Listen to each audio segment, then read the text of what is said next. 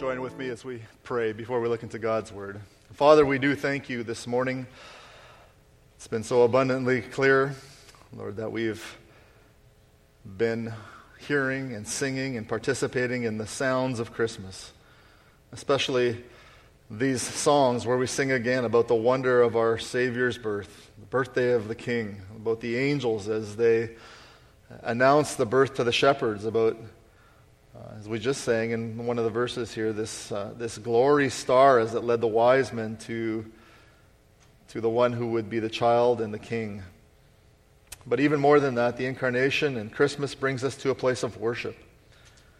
Just as it did for those shepherds and for the wise men, Lord, it brings us to a place where we, where we can do nothing but extol you and exalt you.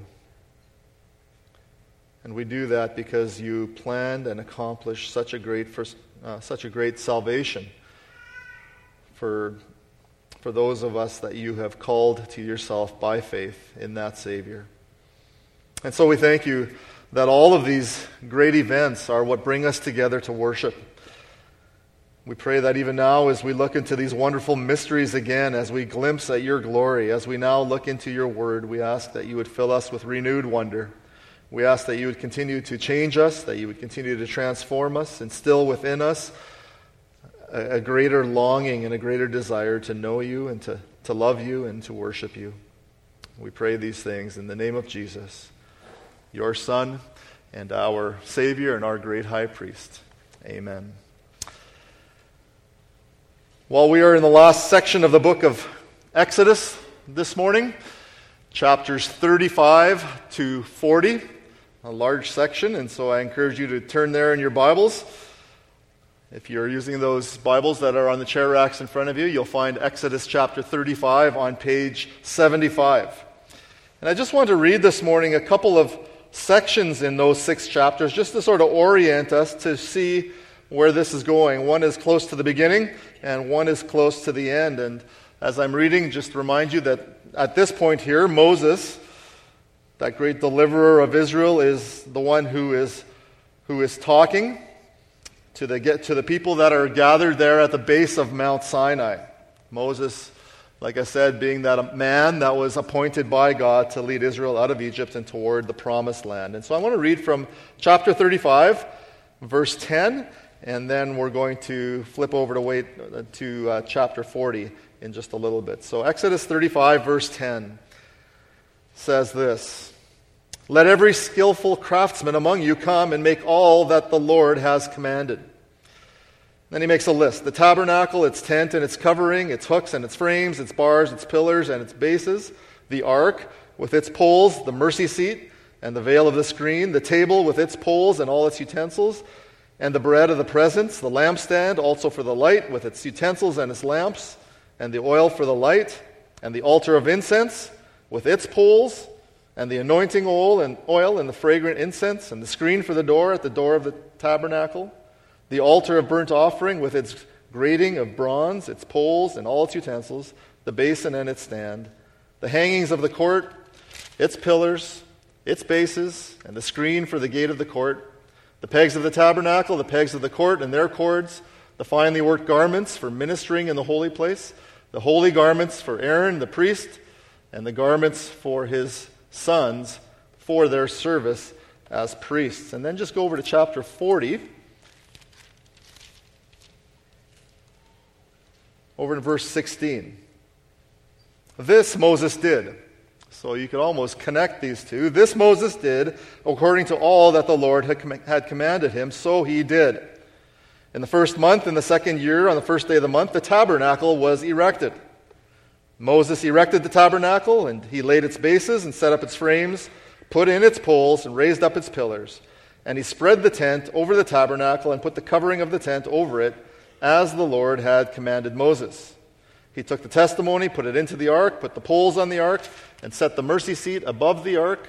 And he brought the ark into the tabernacle and set up the veil of the screen and screened the ark of the testimony as the Lord had commanded Moses. And he's going to go through and he's going to set up all the furniture exactly as the Lord had commanded. And just go to verse 33.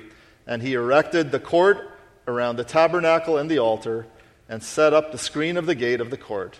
so Moses finished the work. This is the word of the Lord.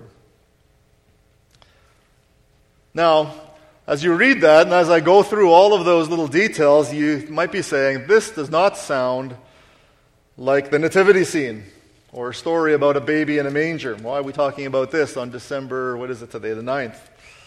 But trust me, we're going to get there.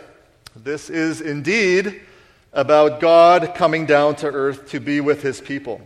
And this, in many ways, anticipates the birth of Jesus. In lots of ways, this is actually setting the stage for Christmas. Christmas, in our day, is all about the sights and the sounds. And we love the sights and the sounds. We love all the lights.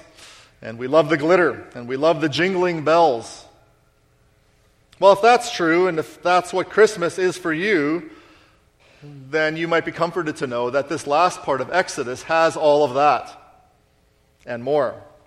There are definitely lights in this tabernacle. There is an ever lit lampstand that's sitting there in, in the Holy of Holies that the priests had to kept, keep lit. There's lots of glitter in the priest's clothing. And you can read all about the magnificence of the clothes that were needed in order to get into this place. And there are even, even jingling bells. If there were priests that wore that kind of garb today, and if you had your eyes closed while they were sort of walking around, you might think that there was a guy with a Santa Claus suit around, or his little elves jingling the bells. Part of what God wanted priests to wear when they came into his presence were bells at the bottom of their robes. And if you want to read about that, just look over at chapter 39, verses 25 and 26. And so Exodus, I'm making the case, has all the sights and the sounds of Christmas. As we saw last week, you could think of this as a preview to Christmas or a foretaste of Christmas. Last week we looked at why how Exodus shows us the need for Christmas. Well, we're going to get to the end of Exodus today, the end of a book. And what do you usually look for when you start to get close to the end of a book or a story? Well, we might look for a and they lived happily ever after kind of ending, kind of moment. But we also look for all the um, suspense that had been built up in the book to be resolved. And you see that sense of suspense in the title of the sermon Will God come down among his people? That's the question that the people of Israel that were gathered here at this camp wanted an answer to. Well, Exodus has that. That's a big part of this story. There is a resolution. There's sort of a they all lived happily ever after kind of moment. But we should also remember that even though Exodus ends, and it is one book, it is part of a bigger book that has 66 books in it that make up the Bible. And so, even though we do have a resolution here, it's just a partial resolution of a bigger story the story of God and the story of his dealings with the world, and especially his dealings and his intentions for the people that he created.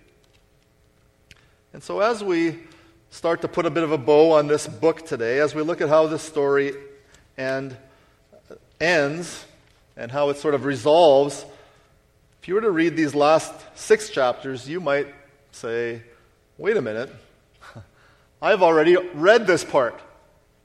This all sounds so familiar, and you would be right. It is familiar. And it does repeat a lot of the same stuff from back in chapters 25 to 31. And so let me just quickly show you why the repetition and and the slight but very important differences. All this detail and repetition in Exodus 25 to 40 might make people think that this book sort of just fades out in terms of a, that dramatic element. You might think it's missing. Got tons of action and suspense in the first 24 chapters, and then all of this stuff about how to make a tent and a fence and what kind of clothing were needed by the people that would go into that tent in the last 16 chapters. So here's the progression, and here's why this last part is important. Exodus like we know, is a story of God's rescue of people in their slavery and their exodus out of that slavery. But Exodus is not only a story of a, of a superhero who sort of sweeps in and, uh, or swoops in, I guess would be the right word, and, and saves the people and then swoops right back out again once they've been rescued and can live in freedom. Exodus is more than that. Exodus is a story of the God who not only rescues them, but the God who is determined to stay there with them, with his people, among his people. The problem is that there is a wide gap and that there is a fundamental difference between God and his people. Namely, he is not one of them. He is completely other than them. Now, I'm definitely no expert on superhero movies, but in the little I've seen, our, our modern superhero stories have some of that.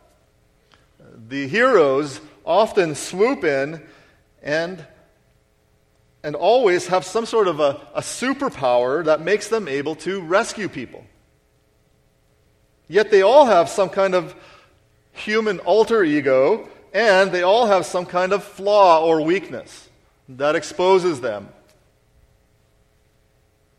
God, on the other hand, is foundationally and fundamentally different from his people in his being, in that he is holy and perfect.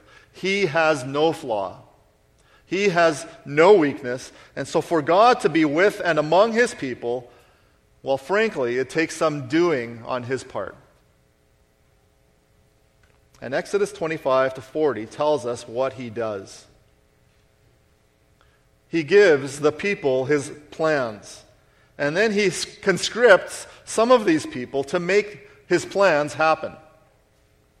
And therein lies the importance of Exodus 25 to 40 to the bigger story. And therein also lies the suspense. Would everything that God tells them to do here really happen exactly the way God had planned? Would these people get it done? Would they get it done right? And would God then come down and be among his people? Well, right in the middle of that, whole bigger section, Exodus 25 to 40, something happened that pretty much threatened to totally overturn and derail that plan. And we saw it last week. While Moses was up on the mountain with God, getting all these extensive instructions from God, the people down below decided that they would venture out on their own, that they would do things their own way instead of following God's instructions. That is human nature. We learned right from the Garden of Eden. Philip Ryken, one of the commentators on Exodus, put it into contemporary church terms this way. He said, The people had sinned by setting up an alternative worship service around a golden calf. They went to Aaron, who was the second in command, the associate pastor, if you will, and said they wanted to make a few changes in the worship service while he was gone. Thankfully, our assistant pastor here would never do that, I think. I remember actually being an associate pastor and using the old motto when the cat's away, the mice will play, right? But saying it was here making a few changes undersells really the severity of all this. Moses got more to the heart of what they did when he said, The people have sinned a great sin. People have sinned a great sin. So remember the progression now. Exodus 25 31. God gives Moses these detailed instructions for this place in which he would make a display to show that he was in the middle of, middle of their campground. But in chapter 32, they commit this terrible sin led by Aaron, the guy that was supposed to be their high priest, that was supposed to go in to God to represent the people, to make atonement for sin. Now what? Would God at this point just throw up his hands and say, That's it, I'm done with these people? Would God abandon his plans? Well, in some ways, he did say exactly that, didn't he? But he said it just so Moses would intercede on their behalf. which is also a shadow of things to come. But by now, we should know that God is not the type to abandon his plans. He is holy, yes, which means he will punish sin. Yes, and he did. But some other factors we need to remember about God. Number one, he does not change, and his plans are perfect. And we learned in the last chapter, specifically in chapter 34, verse 6, that God is merciful and gracious.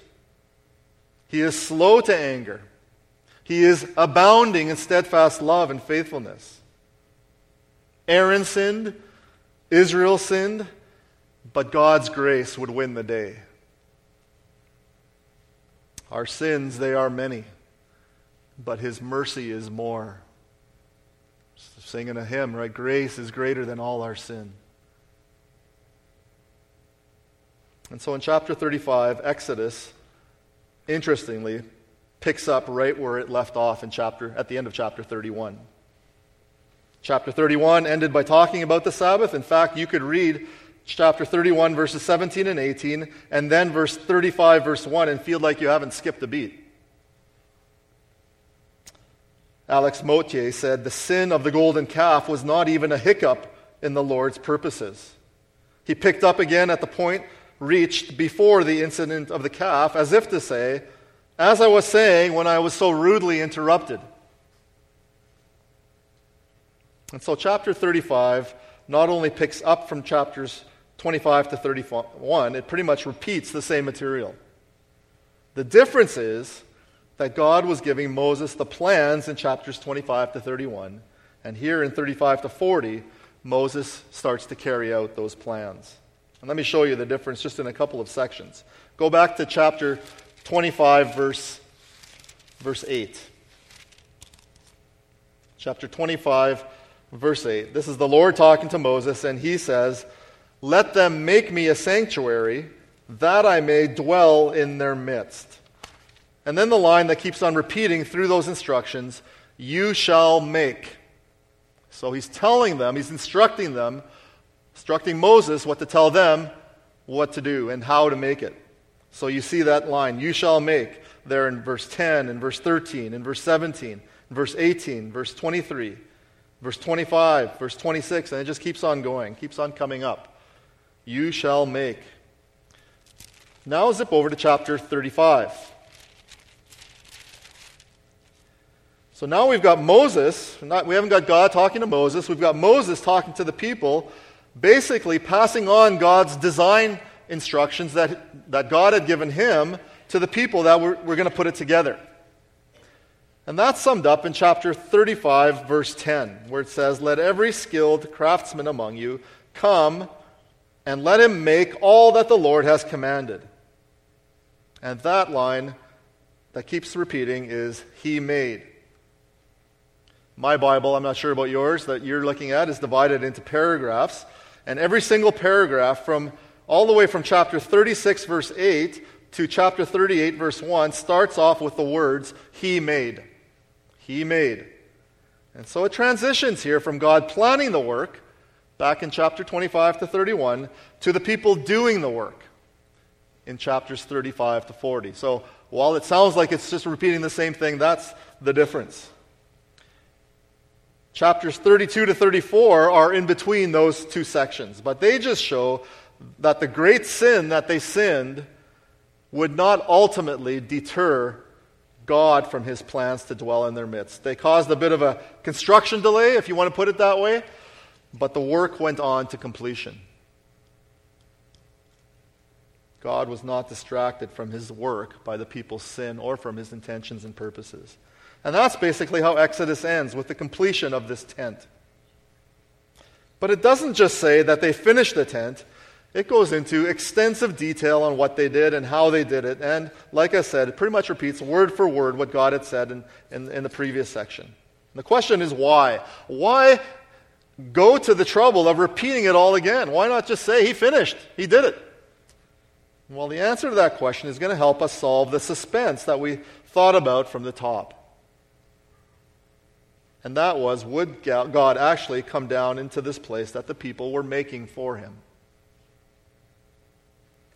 Well, the answer doesn't come until the last six verses of chapter 40 and the last six verses of the book. For us today, there's really no suspense. We know how it ends. But for the people that were there in the desert, you have to put yourself into their minds. They, they didn't know for sure. But they made sure that they did everything possible to, to ensure that God would come down.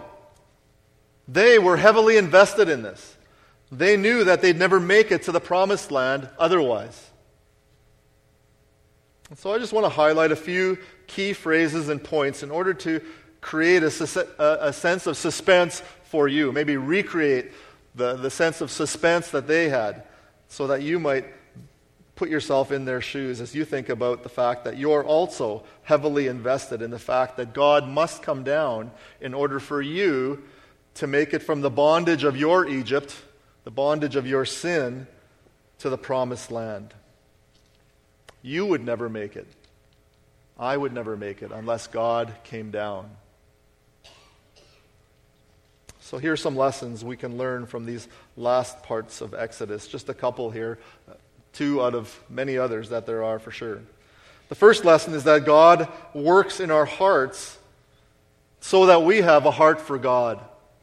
God works in our hearts so that we would have a heart for God. You notice that first in the fact that Exodus doesn't end even after they turned on him and disobeyed his commandments in chapter 32.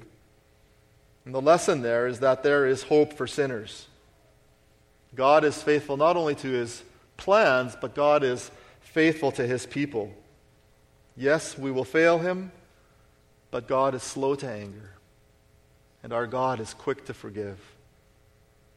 And not only is God quick to forgive, he also transforms our diseased hearts and does such a radical and invasive surgery on our hearts that He actually stirs our hearts to serve Him. I get that from, section, from the section in chapter 35, down in verses 20 to 22.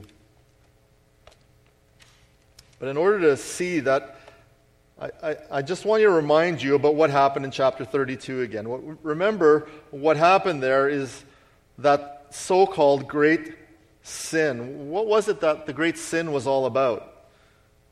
Remember the people again? They didn't think Moses was coming down from the mountain, and so they convinced Aaron to make them other gods that would lead them through the desert rather than the one true God.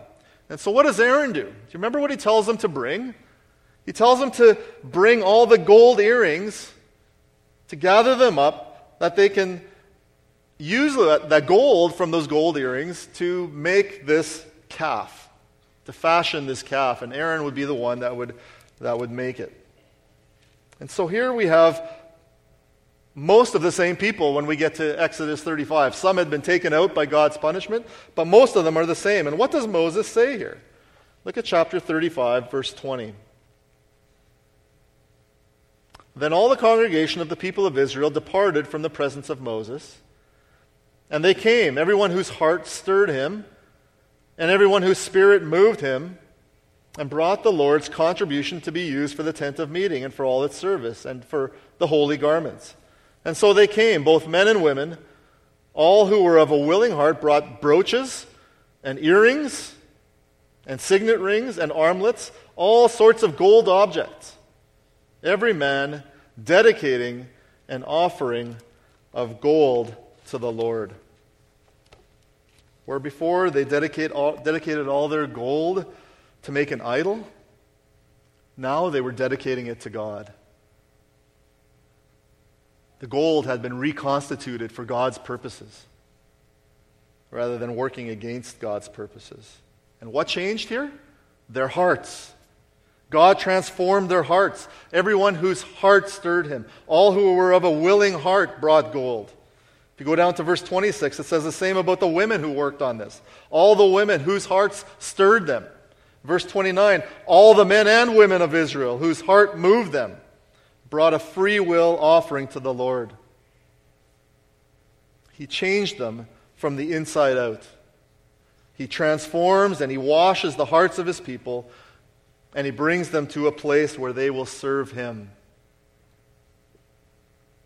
God works in our hearts so that we would have a heart for God, hearts that are moved and stirred, willing to give and to serve God, hearts that are reconstituted to give to Him freely out of, out of, our, out of the gifts that He gives to us, out of the generous hearts that He has remade our hearts into. Ezekiel 36 says, I will sprinkle clean water on you, and you shall be clean from all your uncleannesses, and from all your idols I will cleanse you. And I will give you a new heart, and a new spirit I will put within you. And I will remove the heart of stone from your flesh and give you a heart of flesh. And I will put my spirit within you and cause you to walk in my statutes and be careful to obey my rules. It's part of the wonder of what God does in salvation. He changes our hearts. And that brings us to our next lesson when we think about the fact that He causes us to walk in His statutes and obey His rules. When our hearts are transformed by God, He will cause us to walk in His statutes and be careful to obey His rules. And wow, were they ever careful to obey and to get this tabernacle right? That fact is an obvious emphasis in these six chapters. It shows up in the words, they made it as the Lord commanded them. Or as the Lord commanded. Those, those words are repeated. I counted at least 26 because I don't count very well. I counted 26 times in these verses, in this section where you read those words. The biggest concentration of those words, and the easiest place to see it, is if you go over to chapter 39. That same chapter where every paragraph starts with the words he made. Remember, I said that before, or they made? Every paragraph also ends with the words, as the Lord commanded Moses. Every piece in that tabernacle was made, if you take the first word and combine it with the last words, was made as the Lord commanded Moses. The, the precision with which God commanded is the same care and precision they took to do it exactly as the Lord commanded. They were, in the words of Ezekiel 36 again, careful to obey. Careful to obey. They were no doubt influenced by God's anger and judgment at the great sin in chapter 32, where he took a bunch of them out. They weren't going to repeat that mistake. But they were also careful in order to do everything they could to ensure that God would come down and occupy that space in the midst of them, and that he would dwell among them. The last paragraph chapter 39, verses 32 to 34, is especially helpful in letting us see the benefits of obedience to God. So, this is after everything's done. The furniture is finished as the Lord commanded. The, the, the priest was outfitted exactly as the Lord commanded. And now they come back and they, and they present their work to Moses, sort of for inspection. They, they, they needed Moses to sign off on their work. They needed his seal of approval. So look at verse 33. This is chapter 39, verse 33. They brought the tabernacle to Moses. And it lists all the items again, and then skip down to verse 42. According to all that the Lord had commanded Moses, so the people of Israel had done all the work. According to all that the Lord had commanded, so they had done all the work. Verse 43 And Moses saw all the work, and behold, they had done it as the Lord had commanded, so they had done it. Just making it very clear that it was precisely as it was commanded. And then Moses blessed them. What an amazing moment that would have been for the men and women who worked on this. To receive the blessing of Moses for their work. And remember, this is the same Moses that came down from the mountain back in, in chapter 32. At that point, he did not bless them, he cursed them. And do you remember how he cursed them? What, what he did to show that he cursed them? He smashed the tablets that had what? The Ten Commandments. Not doing as the Lord commanded incites the burning hot wrath of God. That's how it's actually described. The burning hot wrath of God. Doing as the Lord commanded, on the other hand, in, invites God's blessing. So one incites God's wrath, the other invites God's blessing. That's where we want to be, isn't it? As God's people. under God's blessing rather than God's curse. But there's a reality that's sort of laying under the surface of all this, isn't there? And the reality is, like we saw last week, we are unable to do exactly as the Lord commanded. Even though all this work was now done and it was all good, even though it all passed inspection, you know, you think about this inspection, it was almost like when God actually created the earth, right, in, uh, in Genesis. Remember, he, he was the inspector there. He, he inspected his own work.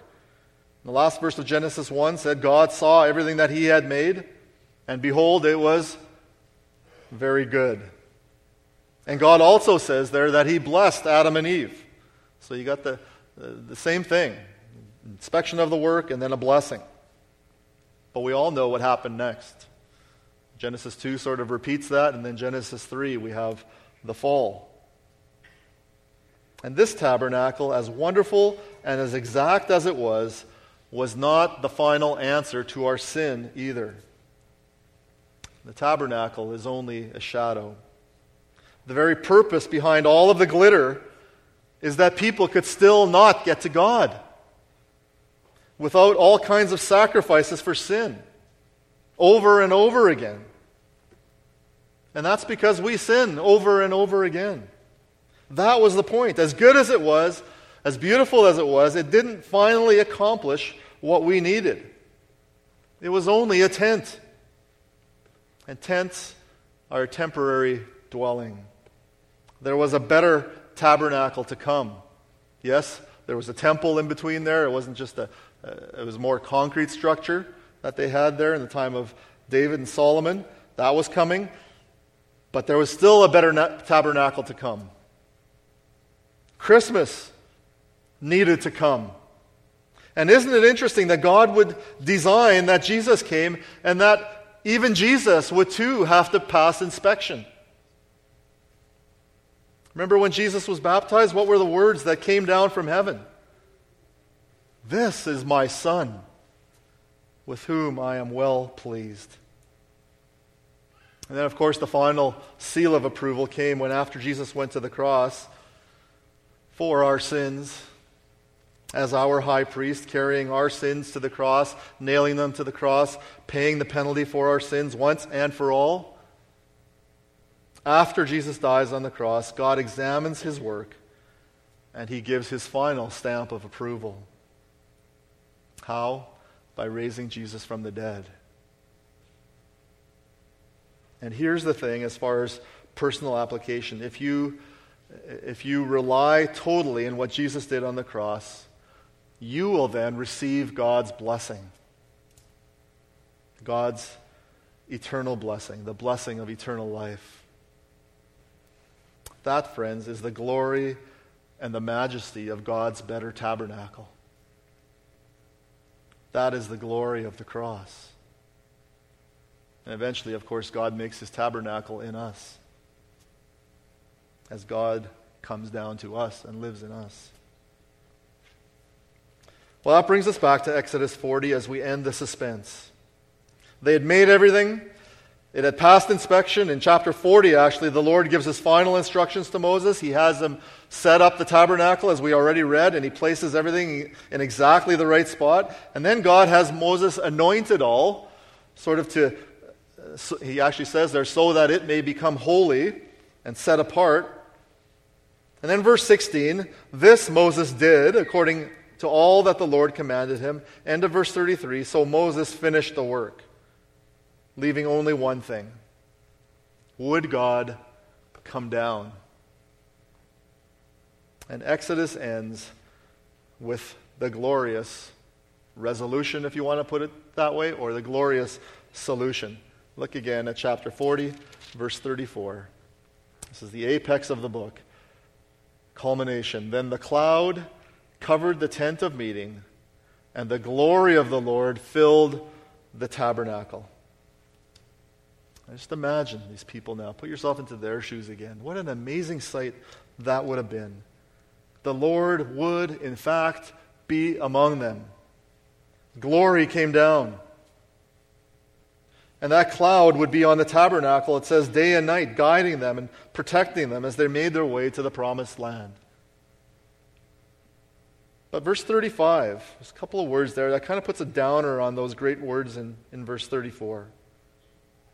Says, And Moses was not able to enter. That just tells us that wasn't done yet. More was required. In the immediate context, that's why we have Leviticus coming next. Leviticus would give all of the gory and the bloody details of what else needed to happen in order to deal with the sins of the people, in order to have those sins removed. But all of those, as I called them last week, rinse and repeat bloody sacrifices would still leave sinners groping for one final sacrifice. And Christmas would be God's final answer. Is this your final answer? Tabernacle? No. Christmas would be God's final answer, God's final solution, God's greater solution for our sin. For us who live on this side of the cross, Exodus is meant to help you see the holiness and the beauty and the glory of God in the person of Jesus. They start dressing up the priest sort of as a foreshadowing of that, of that, but it's finally seen in Christ, who doesn't have to wear any sort of clothes to look beautiful. He wasn't even beauty, beautiful in his own appearance, but he was beautiful in what he did because it filled up exactly what God had been planning all along. Fulfill that. It'd be God's final solution, God's greater solution. And it's meant, all of that is meant to leave you at the end of Exodus, longing for Christ, and then worshiping God for sending him. And God, in his divine mercy and amazing grace, and in his great love, would come down.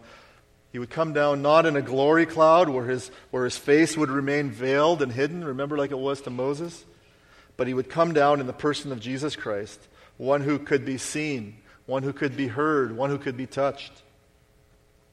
And that coming would not be accompanied by a glory cloud filling the tabernacle, but by a choir of angels that sang, Glory to God in the highest. That coming would not be accompanied by a glory cloud guiding them, but by a glory star that would guide not just Israelites, but Gentiles to that place where they could worship a better and superior Savior. One who would take us with them in a better and superior Exodus the one who would finally rout the enemy. Not just Pharaoh, but the enemy of our sin. The one who would finally deliver his people from their bondage. The one who would bring his people to God by removing our sin through his own blood. The one who would tell us how to live as God's people. And the one who would permanently dwell among us and in us through his Spirit. Or, in the words of 2 Corinthians 4, verse 6, for God who said, Let light shine out of darkness, has shone, not in a temporary tabernacle, not in a temporary tent, has shone in our hearts to give the light of the knowledge of the glory of God in the face of Jesus Christ. That's where we find the glory of God as we look to Christ. May God use this wonderful book of Exodus to help us to long for the Savior and to be thankful for the Savior that He has now given us. Let's pray. Father, we thank you. We thank you for your glory. We thank you for your grace. We thank you for this even better tabernacle. Thank you for the better Exodus. We thank you that these events here have been recorded and that you have preserved them for our good and for your glory. We thank you for revealing yourself as our rescuer and our deliverer from the bondage of sin. And you have done that most profoundly through your Son. Thank you that you have transformed our hearts. And we thank you that you continue to speak and that you continue to live among us and to guide us and to conform us from glory to glory into the image of your Son. And we pray that you would help us now to follow you and to obey you because you are our God. We pray these things by the power of Jesus and in the name of Jesus. Amen. Grow in the grace and knowledge of our Lord and Savior Jesus Christ. To him be the glory, both now and to the day of eternity. Amen.